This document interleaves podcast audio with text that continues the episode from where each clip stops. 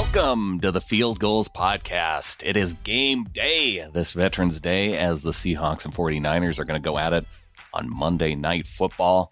And to kick things off, I want to take a look at the injury report. I also want to get into some stat comparisons between Russell Wilson of the Seahawks and quarterback Jimmy Garoppolo of the 49ers.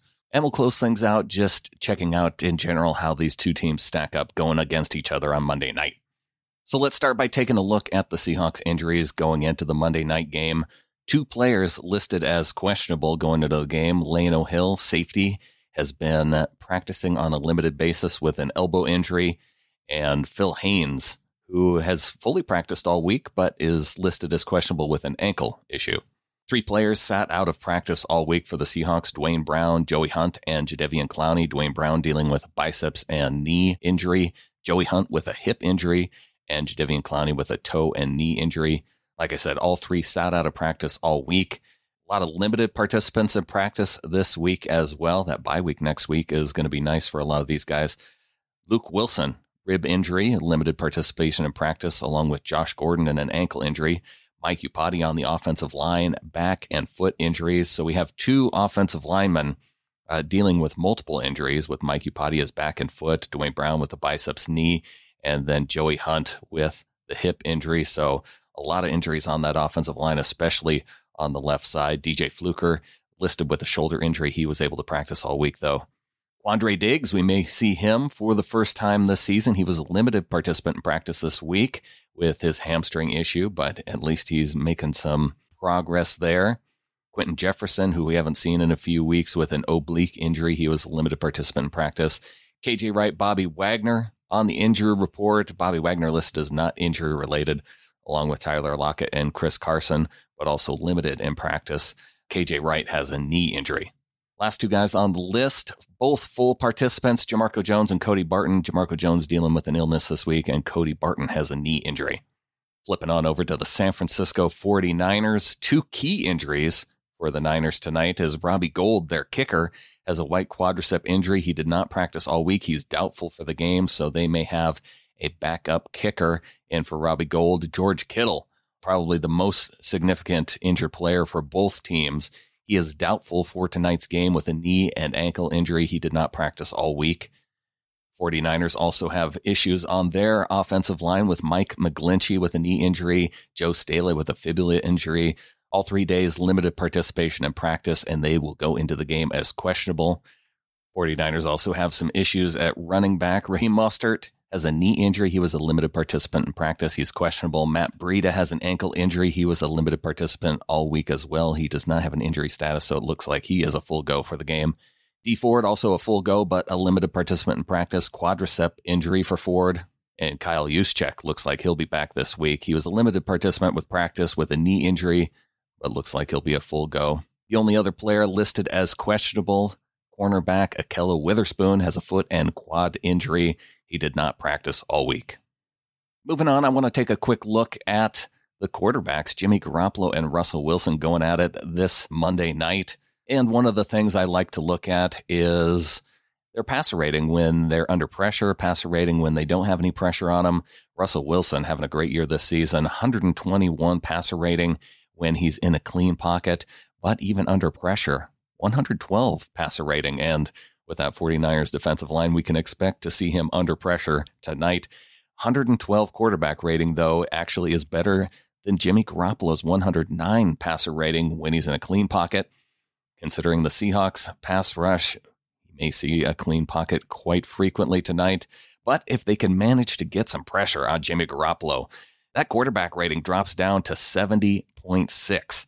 And I think that's going to be key for Jimmy because looking at his completion percentage of his throws, he's completing over 70% of his passes this season. And part of that is because his, his depth of target is significantly lower than Russell Wilson. So a lot of shorter passes for Garoppolo on the season. And that's something to be expected of the Kyle Shanahan offense that we've seen uh, in recent years with Garoppolo, whether it's with uh, the backup quarterbacks that we've watched for the San Francisco 49ers but when Garoppolo has a clean pocket, he's completing 75% of his passes. 12 touchdowns, actually has five interceptions. A little bit surprising to see the interception number that high when he has no pressure. Jimmy Garoppolo under pressure. He's been under pressure about 25% of his dropbacks this season. And like I mentioned, that completion percentage drops from 75% down to 55%. Just has one touchdown, two interceptions, and a QB rating of 70.6. So if they're going to get pressure, it's probably going to have to be coming from the blitz. And Garoppolo might be one of the quarterbacks that the Seahawks will look to blitz. In the past this season, they faced some quarterbacks that you just don't want to send a ton of pressure on because you're going to get beat. But with Garoppolo, when he's blitzed, and he's being blitzed about 30% of his dropbacks, completion percentage drops down to 63%, has three of his 13 touchdowns on blitzes, and four of his seven interceptions. And as I just mentioned, a lot of shorter passes for Jimmy Garoppolo. Looking at some of his advanced stats, his air yards per pass completion at just five and a half yards. And for comparison on that, Russell Wilson at 7.7. So a little over two yards difference between the two.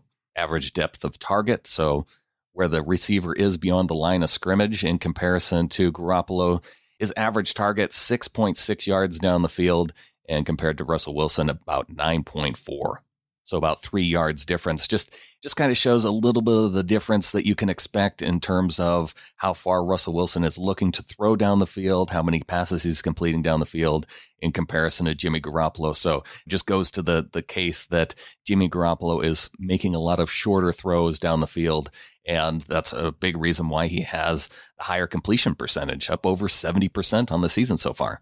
Russell Wilson close to that 70% number two, 68.3% on the season. And even though we just talked about quarterbacks, I think this is really going to come down to how well the 49ers can run the ball on the Seahawks defense, how well the Seahawks defense can do at stopping the run. And although the 49ers are ranked number two in the NFL for their rushing offense, 171 yards per game for the 49ers running offense. Looking at their rushing offense DVOA, they're actually ranked 15, so right in the middle of the pack toward the league. I expected them to be a little bit higher considering that number two ranking in the NFL.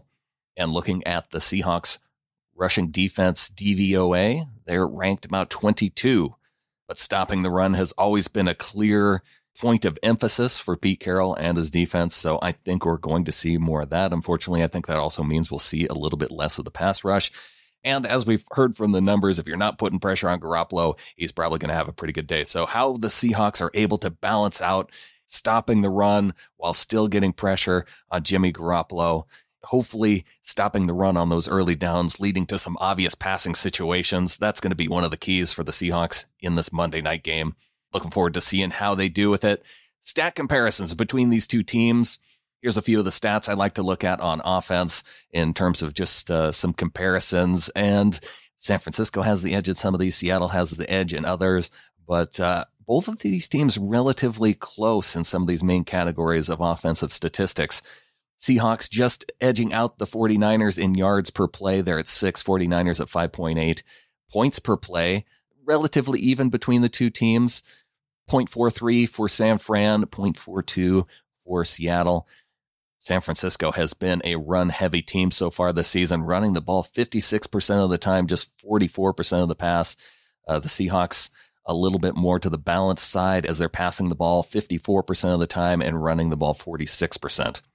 Completion percentage we talked about. Jimmy Garoppolo has the 49ers at 71% completion percentage and Russell Wilson just above 68% third down conversion rate, and I think this is big for the 49ers. This is where they have their big edge this season. They're completing their third downs almost 49% of the time on the season, and the Seahawks just right under 40% so far this season. But where the Seahawks have the edge on the other end is their red zone scoring percentage. The Seahawks scoring touchdowns at almost 68% of the time when they go into the red zone. For the 49ers, it's a significant difference. They're at 48%. So nearly a 20% difference between the two clubs there. So if the Seahawks defense can hold those 49er offenses to field goals and at the same time score touchdowns when they have the ball inside the red zone, that could be a key difference in tonight's game. Here's the big difference though. The San Francisco 49ers defense has the edge in every single category that I'm looking at here, starting with the opponent's red zone scoring percentage. So, as I said on the offense, Seahawks had a 20% swing that 20% swings back in the other direction. The San Francisco defense only allowing touchdowns 31% of the time on those trips inside the red zone, where the Seahawks defense up around 54%. Third down conversion rate, one of the areas that the Seahawks defense has been doing pretty well this season at 35%, but San Francisco hasn't beat there as well, 27%. Opponent completion percentage for the 49ers, 56% compared to 65% for the Seahawks. But again, this is another area where I think we have to look at the strength of opponents for the 49ers. And I know 49ers fans, especially, don't like you to point out the fact that they haven't been playing uh, too many top quarterbacks. Started off the season against Jameis Winston and the Tampa Bay Bucks, going on to face Andy Dalton in week two. Week three, they faced Mason Rudolph, backup quarterback for the Pittsburgh Steelers. Baker Mayfield had a really tough night against the 49ers, just 8 of 22 completions on that 49ers defense. They were also able to hold off Jared Goff. Goff didn't have a passing touchdown in that game. Robert Woods ran one in for a touchdown that gave the Rams their only touchdown against the San Francisco 49ers.